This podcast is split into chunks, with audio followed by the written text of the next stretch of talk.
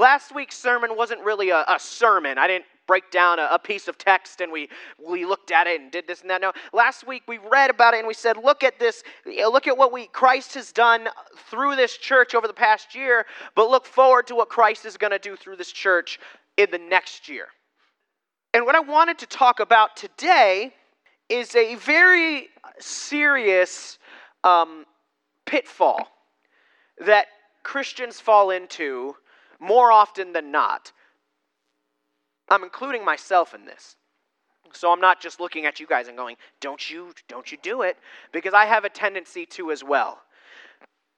We're going to talk about grumbling and complaining, and I'm a really great at both of those. Even though I always got the you want to i'll give you something to complain about sort of thing you know.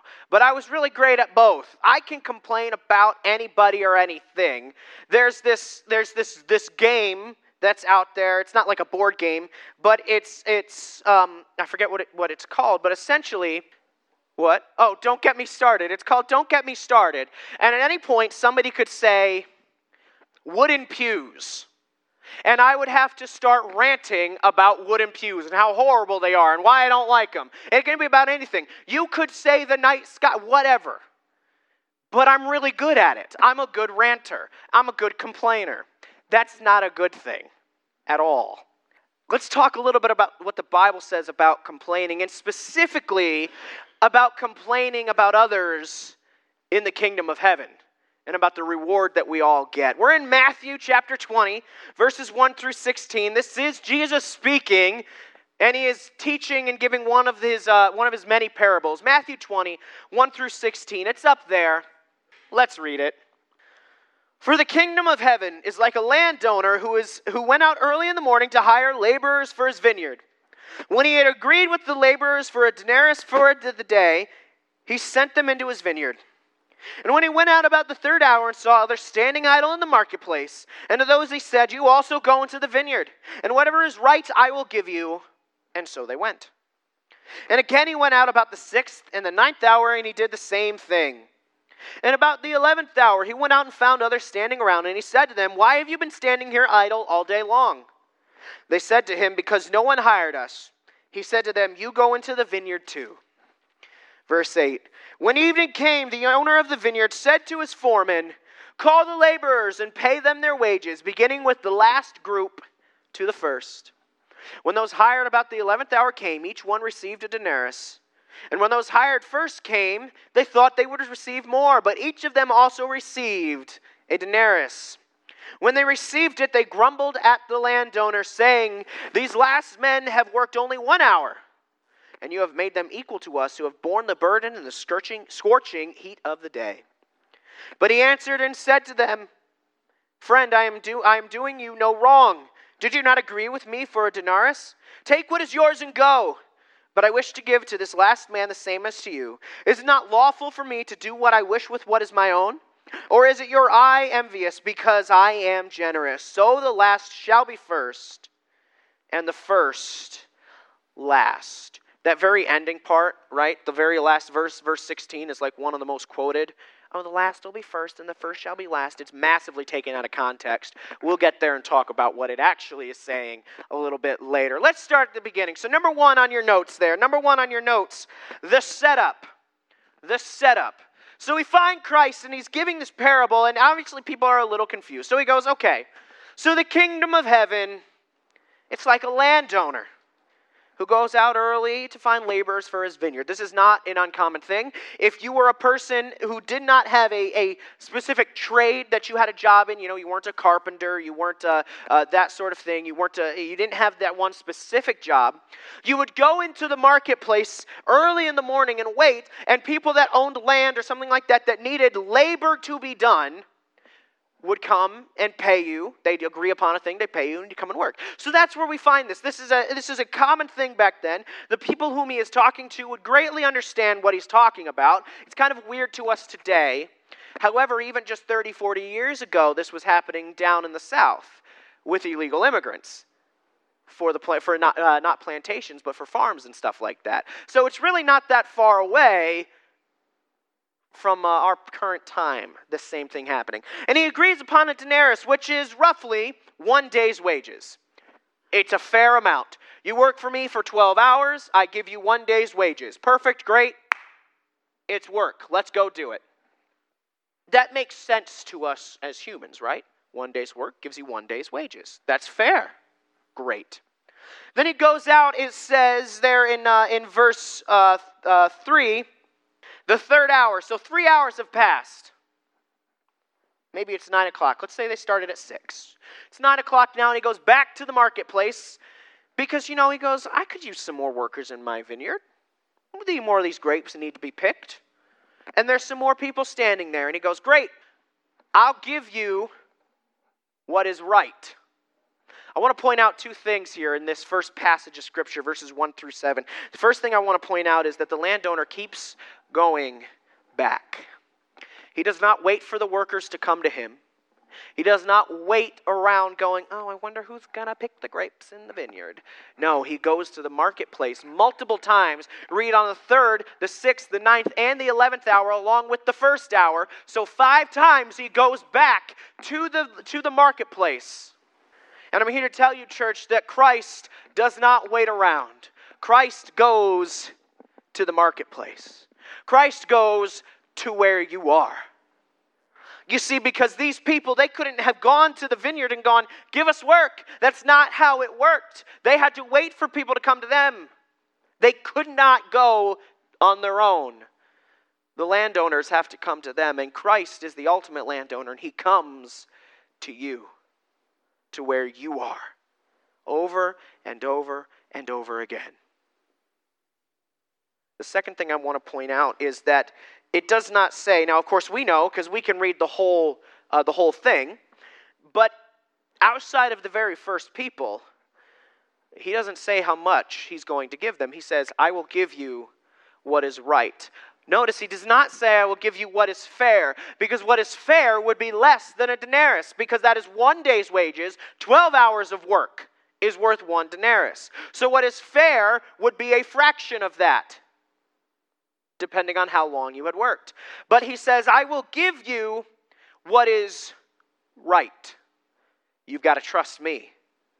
These workers, both at the third, the sixth, the ninth, and the eleventh hour, have to trust that this landowner is going to give them something.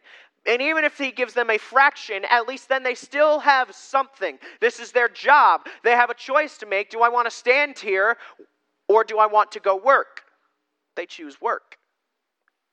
I'll spoil the ending.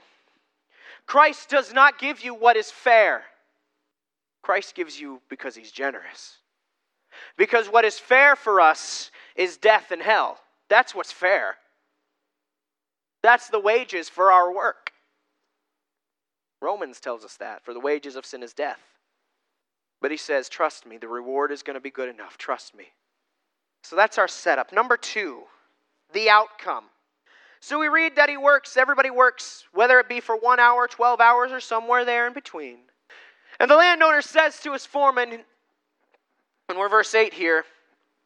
Call the laborers and pay them their wages, beginning with the last group to the first. I find it interesting he started with the last. Here's why, in my opinion.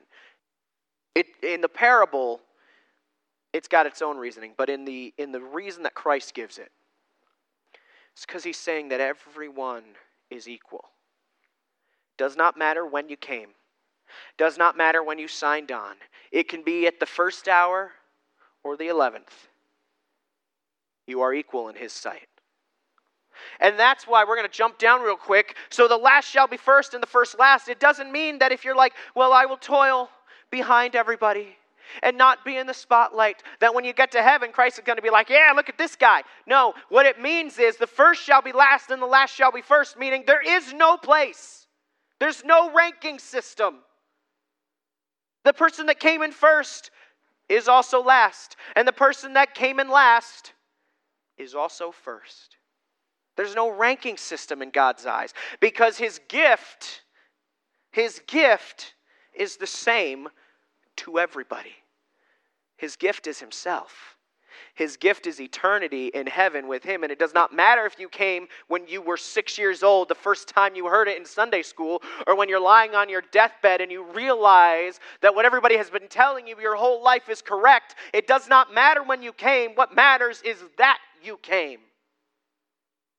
Now, in that case, you might be saying to me, Well, Pastor, shouldn't I wait then?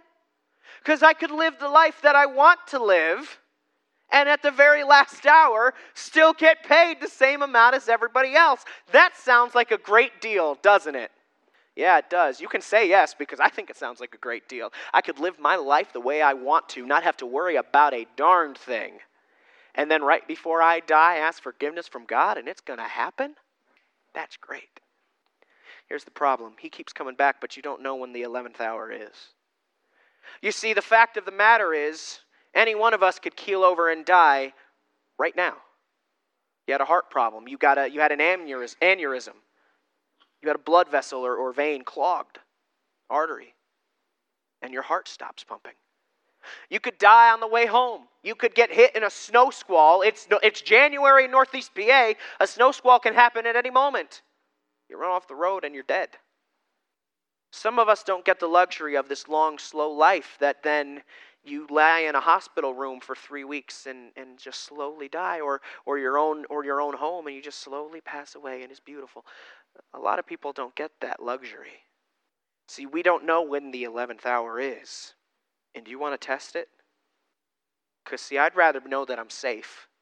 I'd rather come at the first hour and go, okay, I know I'm safe. I'm going to get paid. I'm going to get the reward. Then wait it out and try to wait till that 11th hour. Now, here's the glorious thing about that Christ will accept you up through that 11th hour. The cutoff date is either the rapture or your death. That's your cutoff date. We don't know when either of that's going to be. But that's why he says the landowner keeps coming back. The landowner in this analogy, in this, in this metaphor and such, is Christ, is God, and he keeps coming back saying, Okay, come and work. Come and work. Notice he doesn't go back after the 11th hour, though. That day is done. The day is finished. And if you came late, you didn't get a day's work. Same thing, if you wait to the end and you miss it, you missed it. And there isn't another day to try again. No, the day is done. It's it, it's over. Now let's talk about the grumbling and complaining that happens in between verses 8 and 16. So, of course, we see that he gives him the denaries, uh, and, and it's great, denarius, and it's great. And then the first people see that, and they're like, we're going to get more. They don't get more. They agreed upon a denarius, and the landowner gives them what they agreed upon. Just because they worked longer doesn't mean they're going to get more. And they're mad about it. And he goes, Why are you upset? I gave you what we agreed upon. Why are you mad that I'm generous and want to give them the same? You see, here's the thing that happens all too often in churches. I want to make sure I have the saying right. I believe it goes something along the lines of 20% of the people do 80% of the work. And that's not just true of churches, that is true of just about every organization. 20% of the people do 80% of the work. And so it would make sense then that that 20% of the people are going to want a greater reward or want to be seen and focused on more. And we look at people and we go, well, they didn't do anything. Why do they get congratulated with the rest of us? You know, we could say something along the lines of, I'll, I'll, use myself as an example. I could say, listen, I get up and I come over here on a Sunday morning and I make sure the heat's on and I make sure the doors are unlocked and I make sure there's coffee and hot, and hot water ready to go and I make sure the Sunday school room is set up and I make sure all the classrooms are unlocked. Why doesn't any, why, why does somebody who just brings the cake get as much of a congratulation as I do? All they did was bring cake. Now, it just so happened today I'm also the one that brought the cake. but, but you see what I'm getting at? I could say I did so much more work than them. Why do they get it? Why do they get this? Oh man, these are so good. What about the coffee? which granted might not be good. I don't know. I don't drink coffee, so I've never tried the coffee that I make. So if it's not good, somebody let me know and tell me how to better make it. But you see what I'm getting at? It's so easy to grumble and complain, and we look at other people and we go, they're not doing as much as me. Why do they get the same reward? And Christ is going, because I love them too. Because I want them in heaven too. Why do you care? We agreed upon something. What do you care what I agreed upon with them? It's not your problem. It's not yours to worry about. People like to complain. We like it. We like to look at other people and go, well, why, you know, they do this. And, and, and Shirley, Shirley bites her nails right next to me in the office. Sorry. Get over it. Buy a pair of earplugs. I don't know. We like to complain and we like to look at and, and, and, and I told you at the beginning, I fall into this. There have been many times in my life when I have gone, I'm doing so much. Not here. I'm not saying here, guys. In the past. I've done so much. Why? Why, why is somebody else getting the reward? Why is somebody else getting the congratulations? Or maybe it wasn't me that did the work, but I know who did do the work.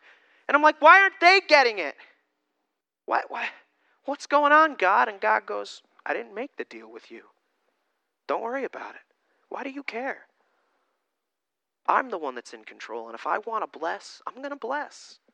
You see, the thing about the body of Christ is we're supposed to be lifting each other up. We're supposed to be rejoicing with each other's uh, uh, successes and, and feeling for people in their in sorrow for their failures as well. We're supposed to be with each other. If I did 99% of the work and somebody did 1% and they get recognition, you know what I should be doing?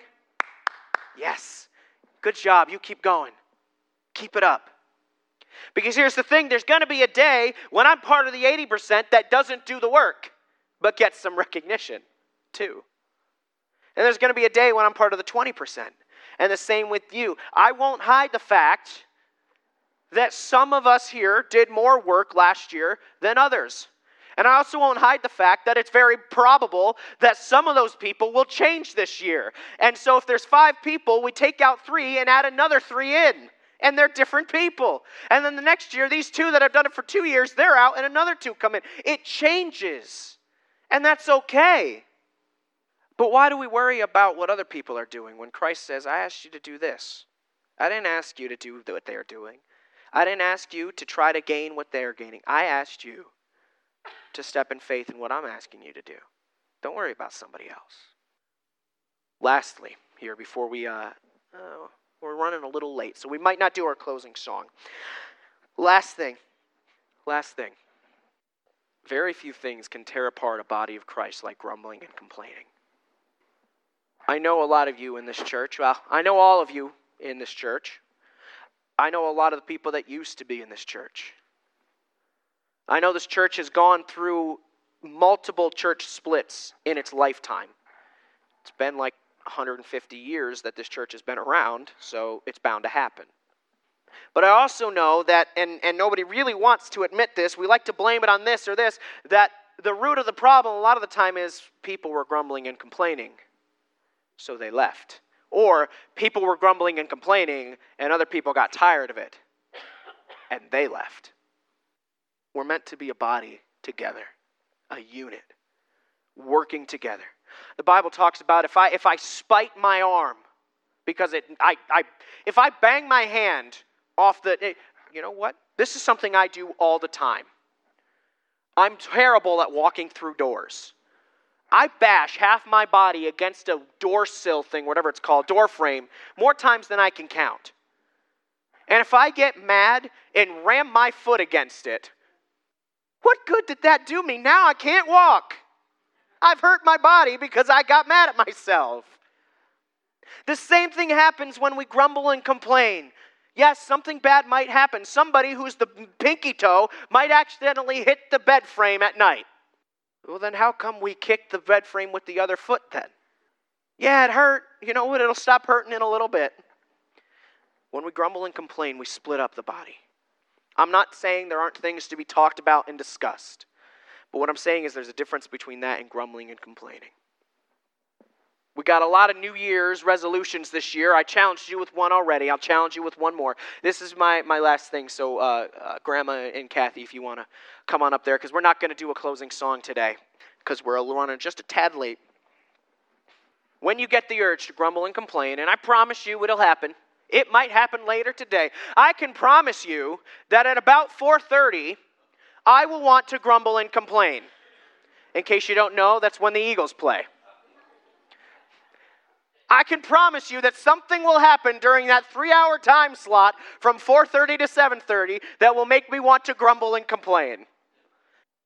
But I want to challenge you when you do feel that, and, and we're not talking about sports as much here, that's a funny thing. But in this church, in your families, in whatever, when you feel that urge, shove it down and say, No, I'm called to be higher than that.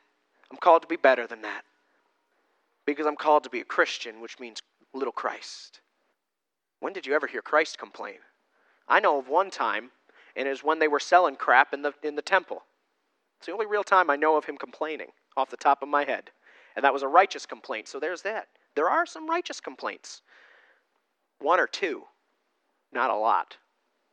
So those are your challenges for the year. Put God first in your life. We talked about talked about that in communion. And you know what?